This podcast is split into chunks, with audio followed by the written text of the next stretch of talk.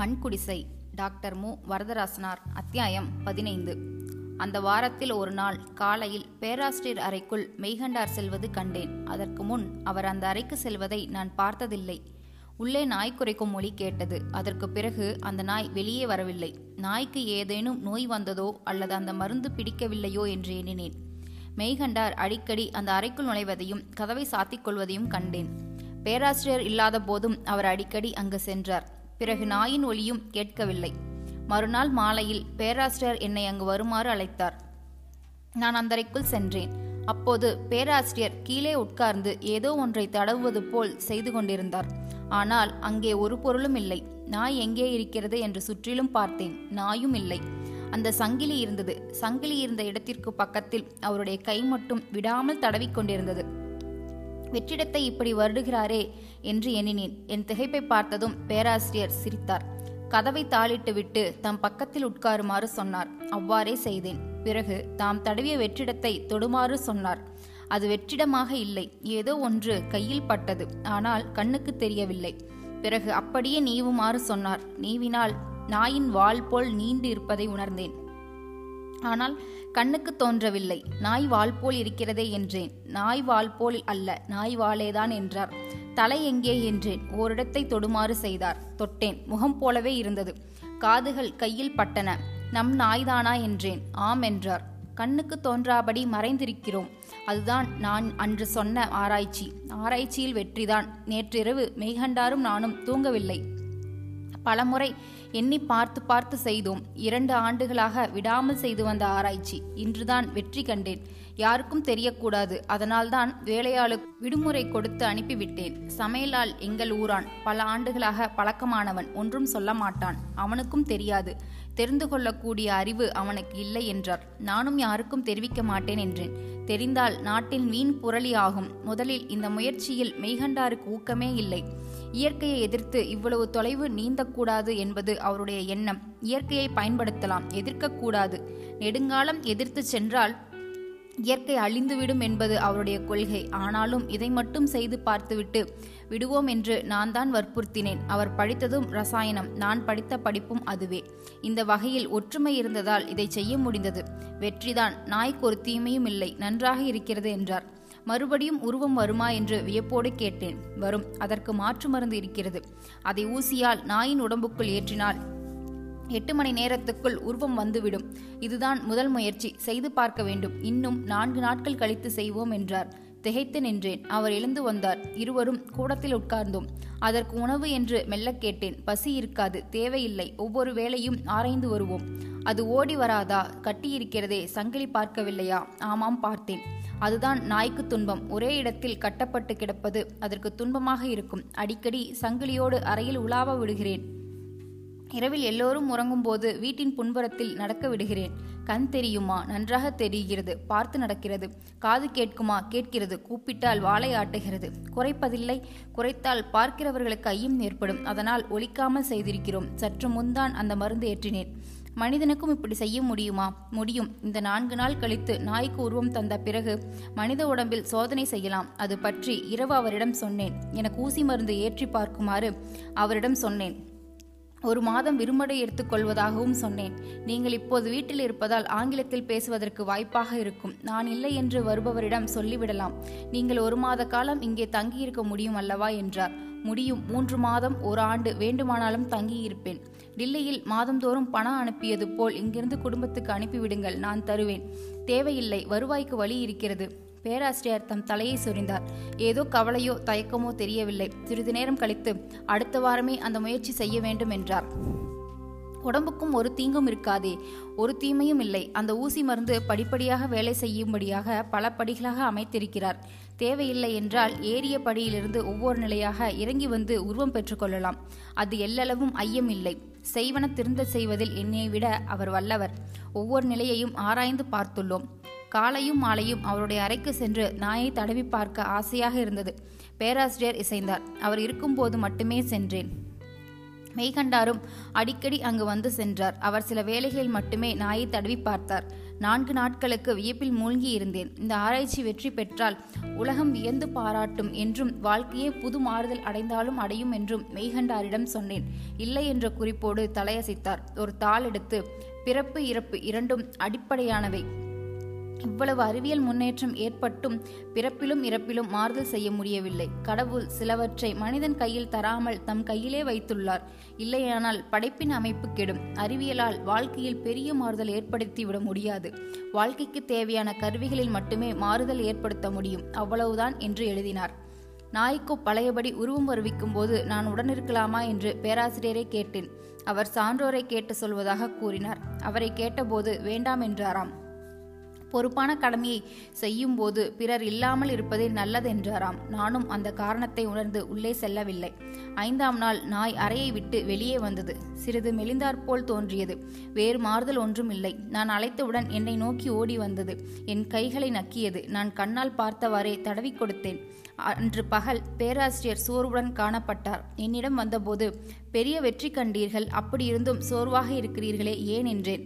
அடுத்த ஆராய்ச்சி பற்றி கவலை என்றார். எப்போது தொடங்கப் போகிறீர்கள்? தெரியவில்லை.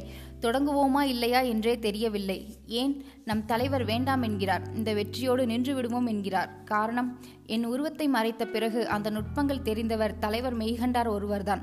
பிறர் யா எதிர்பாராமல் அவருக்கு ஏதாவது ஏற்பட்டால் பிறகு என் உருவத்தை வருவிக்க ஆள் இல்லாமல் போகும். ஆகையால் அப்படிப்பட்ட நெருக்கடி உண்டாக்கி கொள்ள விருப்பமில்லை என்கிறார். அப்படி ஒன்றும் நேராது இருந்தாலும் பாதுகாப்பில்லாமல் செய்யக்கூடாது என்கிறார். எனக்கு வாழ்க்கையில் பற்று குறைவு என் வயிற்றில் பிறந்தவள் மகள் ஒருத்தியே. அவளும் மூன்று குழந்தைகளுக்கு தாயாகி கல்கத்தாவில் கனவுடன் நல்லபடி வாழ்க்கை நடத்துகிறாள். என் உயிர் ஒப்பந்தப்படி இன்சூரன்ஸ் தொகையாக எண்பதாயிரம் ரூபாய் அவளுக்கு கிடைக்கும். ஆகையால் என் எதிர்காலத்தை பற்றியும் கவலை இல்லை. இவ்வளவும் சொன்னேன். தலைவர் இசையவில்லை. இன்னொருவருக்கு இந்த நுட்பங்களை கற்றுக் கொடுத்த பிறகு செய்யலாம். அல்லது நானும் அவரும் வெளியே ஆராய்ச்சி கூடத்தில் இருக்க மூன்றாவதாக ஒருவருக்கு அதை செய்யலாம் என்கிறார். அப்படியானால் நான் இருக்கிறேன். மூன்றாம் ஆள். என் உருவத்தை மறையுங்கள். நீங்கள் வீட்டுக்கு வந்த விருந்தாளி உங்களை ஆராய்ச்சி பொருளாக கொள்வது முறையல்ல. நீங்கள் எனக்கு தீங்கு ஒன்றும் செய்யவில்லை. உயிருக்கு ஒரு கெடுதியும் இல்லையே. உண்மை தீங்கு இருந்தால் நான் தலையிடுவேனா? அவர் தலையிடுவாரா? அப்படியானால் ஏற்றுக்கொண்டு செய்யுங்கள். நீங்கள் கடுங்காய்ச்சலிருந்து காப்பாற்றினீர்கள். அதற்கு கைமாறாக நான் உங்களுக்கு எந்த வகையிலாவது பயன்பட வேண்டும். இது நல்ல வாய்ப்பு. ஐயோ அவரிடம் சொன்னால் இசைய மாட்டார் நானே சொல்வேன் எனக்கும் இந்த புதிய அனுபவம் பெற வேண்டும் என்ற ஆசையாக இருக்கிறது. பேராசிரியர் பேசவில்லை எதையோ எண்ணியபடி இருந்தார். எண்ணி முடிவு செய்யட்டும் என்று விட்டுவிட்டேன். அவர் தொழிலகத்துக்கு சென்றார். சிறிது நேரம் கழித்து சான்றோர் கூடத்துக்கு வந்து சில பாட்டுகளை எடுத்து காட்டி பாடுமாறு பணிந்தார். நெடுநேரம் கேட்டுக்கொண்டிருந்தார் போதும் என்று சைகை செய்து உடனே எழுந்து தம் அறைக்கு சென்றார். என் விருப்பத்தை சொல்ல வாய்ப்பில்லையே என்று வருந்தினேன். பகலுணவின் போது தமிழில் எல்லாம் சொன்னேன். சமையல்காரனுக்கு தமிழ் தெரியாதபடியால் ஒளிவு மறைவில்லாமல் எல்லாம் சொன்னேன். கேட்ட பிறகு மறு குறியோடு தலையசித்தார். எண்ணி பார்த்து சொல்லுங்கள். என் உயிருக்கு ஒரு தீங்கும் இல்லை என்று நம்பும்போது நான் உங்கள் முயற்சிக்கு சிறு துணையாக இருக்கக்கூடாதா? எனக்கும் விருப்பமாக இருக்கிறது. புது அனுபவம் புது அறிவை கொடுக்கும் என்றேன். புன்முறுவல் செய்தார். உணவுக்கு பின் நேரே கூடத்துக்கு வந்து தாள் எடுத்து நாயோடு அந்த ஆராய்ச்சி முடியட்டும் என்று இருந்தேன். ஆனால் பயனில்லை என்பது என் கருத்து. வாழ்நாளும் வளர வழி இல்லை. உடல் நலத்தையும் மிகுதியாக்கவில்லை. அப்படி இருக்க ஏன் இன்னும் தொடர்ந்து ஆராய வேண்டும்? என்று எழுதினார். நாய்க்கு சொல்லத் தெரியாது. அந்த அனுபவத்தை மனிதன்தான் சொல்ல முடியும். ஆகையால் மனித உடம்பில் ஆராய்ச்சி செய்த பிறகுதான் முடிவு கட்ட வேண்டும் என்றேன். முன்னே நோக்கத்தை விருப்பத்தை வைத்துவிட்டு பிறகு காரணம் கண்டுபிடித்து சொல்வது இது என்றார் சிரித்தார். பிறகு எழுந்து தம் அறைக்கு சென்றார். அன்று இரவு அவரும் பேராசிரியரும் நெடுநேரம் கலந்து எண்ணி பார்த்திருக்கிறார்கள். ஒரு முடிவுக்கு வந்தார்கள். என் உடலில் ஆராய்ச்சி நடத்த சான்றோர் உடன்பட்டாராம். ஆனாலும் ஒரு முடிவு செய்த பின் உடனே செயலில் இறங்கக்கூடாது என்றும் இப்படிப்பட்ட பொறுப்பான செயல்களில் செய்த முடிவையும் மூன்று நாள் அப்படியே வைத்திருக்க வேண்டும் என்றும் மூன்று நாள் வரையில் மனதிற்கு ஒரு மாறுதலும் ஏற்படவில்லை என்றால் செயல் தொடங்கலாம் என்றும் அறிவுறுத்தினாராம். மறுநாள் காலையில் சான்றோர் மூன்று தாள் கொண்டு வந்து என் கையில் தந்தார். மூன்றிலும் நிறைய எழுதியிருந்தார். உருவம் இல்லாமல் இருக்கும்போது பொழுது போவது அரிதாக இருக்கும். அந்த நேரத்தை வழிபாட்டில் செலுத்துவது நல்லது. அதனால் உங்கள் மனதுக்கு வலிமை ஏற்படும். வாழ்க்கையில் வீணான விருப்பு விருப்பு குறையும். வாழ்க்கை எளிதாகும். ஒரு வகை வழிபாடு. பாட்டுகளை பாடி உணர்வது. முன்னே சொல்லியிருக்கிறேன். இரண்டாவது வகையான வழிபாடு. புத்தர் இயேசு முதலான சான்றோர்களின் உருவங்களை மனக்கண்ணில் முன் வருவித்து அவர்களின் உயர்ந்த பண்புகளையும் அறிவுரைகளையும் நினைத்து போற்றுதல். மூன்றாவது வகையான வழிபாடு இது. காலங்கள் இடங்கள் நிகழ்ச்சிகள் அன்பு அறிவு ஆற்றல் ஆகிய ஆறனையும் ஒவ்வொன்றாக எண்ணி பார்த்து ஆங்காங்கே கடவுள் கடவுளின் ஆட்சி இருப்பதை உணர்தல். இறந்த காலம் நிகழ்காலம் எதிர்காலம் ஆகிய மூன்றிலும் அவர் ஆட்சியை உணர வேண்டும். மனதில் சில சில இடங்களை வருவித்து அப்படியே எல்லா இடங்களும் கடவுளை உணர வேண்டும். சில நிகழ்ச்சிகளை நினைத்து எல்லா நிகழ்ச்சிகளிலும் கடவுளின் ஆட்சி விளங்குவதை உணர வேண்டும். எங்கெங்கே அன்பு உண்டோ அங்கெல்லாம் எங்கெங்கே ஆற்றல் உண்டோ அங்கெல்லாம் கடவுள் விளங்குவதை உணர வேண்டும். இரண்டு பறவைகள் அன்பாக கொஞ்சுகின்ற என்றால் அங்கு கடவுள் விளங்குவதாக உணர வேண்டும். இப்படியே எல்லா இன்பத் துன்பத்திலும் வைத்து உணர வேண்டும். இது மூன்றாவது வகை. இனி நான்காவது வகையில் உலகத்தை மனதுள் வருவித்து மனதை உலகத்தில் விட்டு ஆங்கே கடவுள் ஆட்சி உணர வேண்டும். அறிதல் எண்ணுதல் நினைத்தல் என்ற மூன்றில் ஒன்றால் எதையும் உணர வேண்டும். அறிதல் என்பது புலன்கால் வாயிலாக அறிந்து கொள்ளுதல். அப்படி அறியும் புலனும் அறிய படும் பொருள் அறியும் ஆற்றலும் ஆகிய மூன்றிலும் கடவுளை உணர்தல். எண்ணுதல் என்பது புலன்களின் தொடர்பில்லாமலே மனம் எதையெதையோ எண்ணி செல்லுதல். நினைத்தல் என்பது பழைய அனுபவங்களையும் செய்திகளையும் மனம் திரும்ப கொண்டு வந்து நினைப்பது. அறிதல் நிகழ்காலத்தது எண்ணுதல் எதிர்காலம் பற்றியது நினைத்தல் இறந்த காலம் செய்திகள் பற்றியது. இம்மூன்றிலும் கடவுளின் ஆட்சியை உணர வேண்டும். கண்மூடி அமர்ந்திருக்கும் போது ஏதோ ஒன்றை செவி கேட்கிறது. உடனே அந்த செவி புலனிலும் ஒளியிலும் அதை அறியும் ஆற்றலிலும் கடவுள் விளங்குவதை உணர வேண்டும். ஓர் எறும்பு கடித்தது உற்று அறியும் உணர்வு. உடம்பின் ஊற்று புலன் ஊற்றும் அறியும் ஆற்றல் இவற்றில் உணர வேண்டும். எறும்பின் வாய் கடித்தல் கடிக்கும் ஆற்றல் இவற்றில் உணர வேண்டும். எறும்பை கை தேய்த்து விட்டது கை தேய்த்தல் அந்த ஆற்றல் இவற்றை பற்றியும் அவ்வாறே உணர வேண்டும். பழைய செய்தி ஒன்றை மனம் நினைத்தது. நினைப்பு நினைக்கும் மனம் நினைப்பாற்றல் என உணர்க. புதிதாக ஒரு கற்பனை செய்தது எண்ணம் எண்ணும் மனம் எண்ணும் ஆற்றல் என உணர்க. இது நான்காவது முறை. இவ்வளவும் கண்களை மூடியவாறு ஓரிடத்திலிருந்து செய்யத்தக்கவை. ஐந்தாவது முறைதான் இவ்வளவுக்கும் பயனாக விளங்க வேண்டியது. கண்கள் மூடியிருக்க தேவையில்லை. மூளை வீடு தேவையில்லை. பரந்த உலகத்தில் திரியலாம். தொழில் செய்யலாம். ஆங்காங்கே பார்ப்பவை கேட்பவை பிறர் பேசுபவை பிறர் செய்வன மற்ற உயிரினங்களின் வாழ்க்கை வாழ்க்கை போராட்டம் காதல் காமம் உயிர் இல்லாத தீ நீர் காற்று முதலியவற்றில் இயக்கம் ஆகிய எல்லாவற்றிலும் கடவுளின் ஆட்சியை உணர்தல் இது. கண்ணில் காண்பதும் காட்சி கையால் தொழில் பண்ணில் பூசை பகர்வது மந்திரம். மண்ணோடு ஐந்தும் வாழ்க்குயிர் யாவுமே. அன்னே லேனின் அடல்வடில் வாகுமே. இதுதான் வளர்ந்த பூனை என்று எழுதியிருந்தார். கடைசியில் எழுதப்பட்ட பாட்டு யாருடையது என்று தெரியவில்லை. கேட்டேன் தாயுமானவர் என்று எழுதினார். பேராசிரியருக்கு சொன்னேன் இவ்வளவும் எனக்கும் ஆங்கிலத்தில் எழுதி கொடுத்துள்ளார். ஐந்து வகை வழிபாடுதானே என்றார். ஆம் என்றேன். நான் அந்த தாள்களை இன்னும் காப்பாற்றி வைத்திருக்கிறேன். இவற்றை நன்றாக பழகியிருக்கிறேன். தாள்கள் தேவையில்லை ஆனால் வைத்திருக்கிறேன். இந்த முறைகள் மிக நல்லவை. அறிவியல் முறைப்படி அமைந்த சமய வழிபாடு இது. உங்கள் வாழ்க்கைக்கு பெரிய செல்வம் என்று உணருங்கள். ஆனால் பல நாள் பழக்கம் பழக்கத்தான் தெளிவு ஏற்படும். எவ்வளவு நேரம் செலவிட வேண்டும்? கட்டுப்பாடே இல்லை. உங்கள் விருப்பம் ஐந்து நிமிடம் முதல் அரை மணி நேரம் வரையில் செய்யலாம். ஒரு நாள் நேரம் இல்லை என்றால் அன்றைக்கு ஐந்து வகையும் தேவையில்லை. ஏதேனும் ஒன்று செய்து முடிக்கலாம். போதும் ஐந்தாவது முறை பழகி வந்துவிட்டால் அது ஒன்றே போதும் அதையும் குறிப்பிட்டிருப்பாரே. குறிப்பிடவில்லை. என்ன காரணமோ தெரியவில்லை. அந்த மூன்று நாட்களும் அவர்கள் இருவரும் இந்த பெரிய அறையிலேயே பெரும்பாலும் இருந்து பல ஆராய்ச்சிகள் செய்து வந்தனர். தவளைகள் முயல்கள் எலிகள் முதலியவற்றை வேலையால் கொண்டு வந்து கூடத்தில் வைத்துவிட்டு போய்விடுவான். பேராசிரியர் அவரை அவற்றை அந்த ஆய்வு அறைக்குள் எடுத்து செல்வார். பல உயிர்களின் உடம்புகளில் இந்த ஆராய்ச்சியை திரும்ப திரும்ப செய்து பார்த்திருப்பார்கள். அவற்றிற்கெல்லாம் தனித்தனியே கண்ணாடி பெட்டிகள் செய்து வைத்து பார்த்தனர் என்று பிறகு அறிந்தேன். ஐந்தாம் நாள் அத்தனை முயல்களும் மற்ற உயிர்களும் உயிருடன் வெளியே கொண்டு வரப்பட்டதைக் கண்டு வியந்தேன். முயல்கள் தவிர மற்றவற்றை தொலைவில் கொண்டு போய் விட்டு வரச் செய்தார் பேராசிரியர். ஏழாம் நாள்தான் என் உடம்பில் கை வைத்தனர். எனிமா கொடுத்து என் குடலை துப்புரவாக்கினர். சத்து மருந்துகளை உண்ணுமாறு தந்தனர். ஒன்பதாம் நாள் ஊசி ஏற்றத் தொடங்கினர். பத்து நாம் நாள் என் உருவம் எனக்கே தெரியவில்லை. ஆடையை கலைந்து விடுமாறு கூறினர். பேராசிரியர் அறையிலேயே எல்லாம் செய்தனர். அந்த அறையை விட்டு எப்போதும் வெளியே செல்லாமல் இருக்குமாறு கூறினர். என் அனுபவத்தை கேட்டனர். உடம்பின் கனமும் இல்லை என்றும் மூச்சு பிடித்தால் உடம்பு மேலே எழுகிறது என்றும் கூறினேன். மேலே எழ முயன்றுமாறு கூறினர். மேலே எழுந்தேன். வேலையாளை வீட்டுக்கு அனுப்பிவிட்டு என்னை வீட்டுக்கு வெளியே தோட்டத்துக்கு வருமாறு பணிந்தனர். சமையல்காரன் ஒன்றும் விளங்காமல் திகைத்தான். ஒரு கருநில அட்டை துண்டை என் கையில் தந்து அதை எடுத்துக்கொண்டு நாற்பது ஐம்பது அடி உயர கிளம்புமாறு கூறினர். அவ்வாறே கிளம்பி மேலே சென்று அங்கிருந்து அந்த அட்டையை துண்டை அசைத்து காட்டினேன். கீழே வருமாறு சைகை செய்து அறைக்கு அழைத்துச் சென்றனர். சான்றோர் ஒரு தாளில் எழுதினார். பேராசிரியர் படித்துச் சொன்னார் எனக்கு படிக்க முடிகிறதே. கண்கள் நன்றாக தெரிகின்றன. செவிகள் நன்கு கேட்கின்றன என்றேன். என் குரல் மிக மெலிந்ததை நானே உணர்ந்தேன்.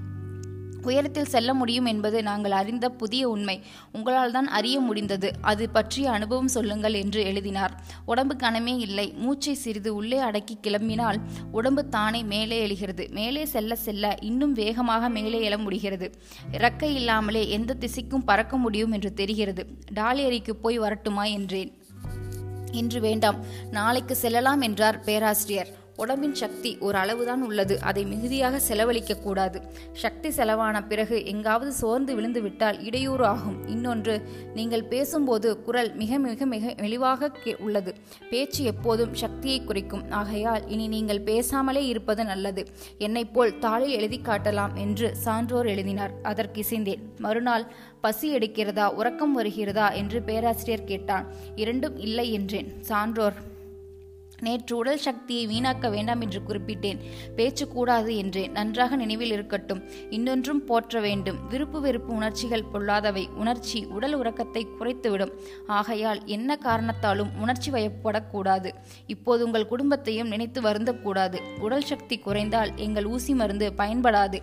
நான் எழுதி தந்த அந்த வழிபாட்டு முறைகளில் மனம் உழைக்கட்டும். அது நன்மை செய்யும் என்று எழுதினார்.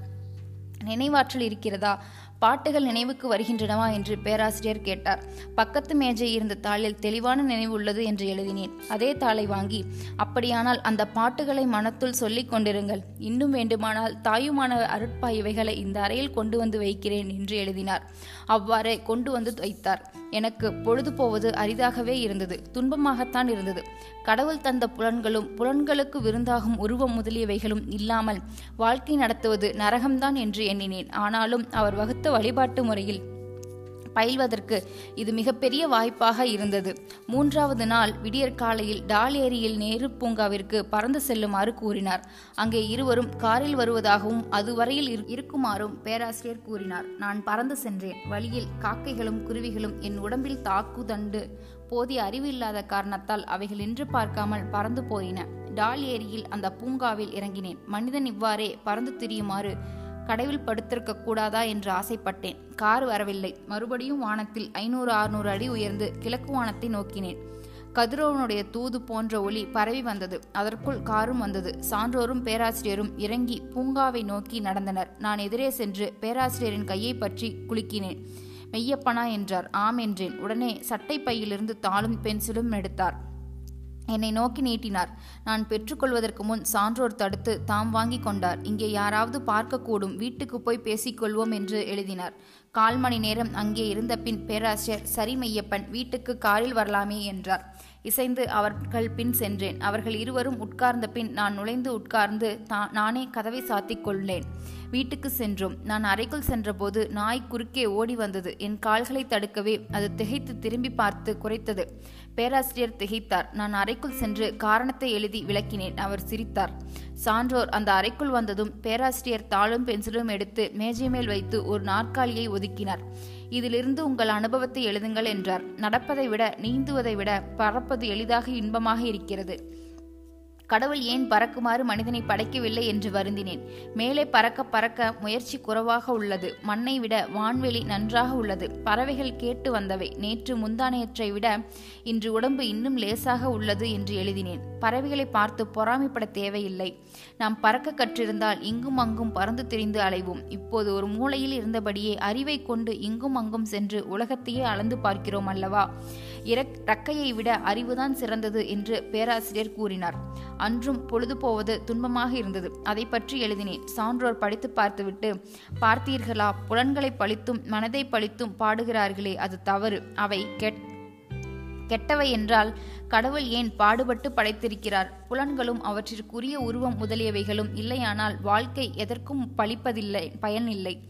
குழந்தைகளை பெற்றவர்கள் குழந்தைகளை பழிக்கிறார்கள். அவற்றின் அருமை யாருக்கும் தெரியும். குழந்தை இல்லை இல்லாத பெற்றோருக்கு தெரியும் என்று எழுதி பேராசிரியரிடம் காட்டினார்.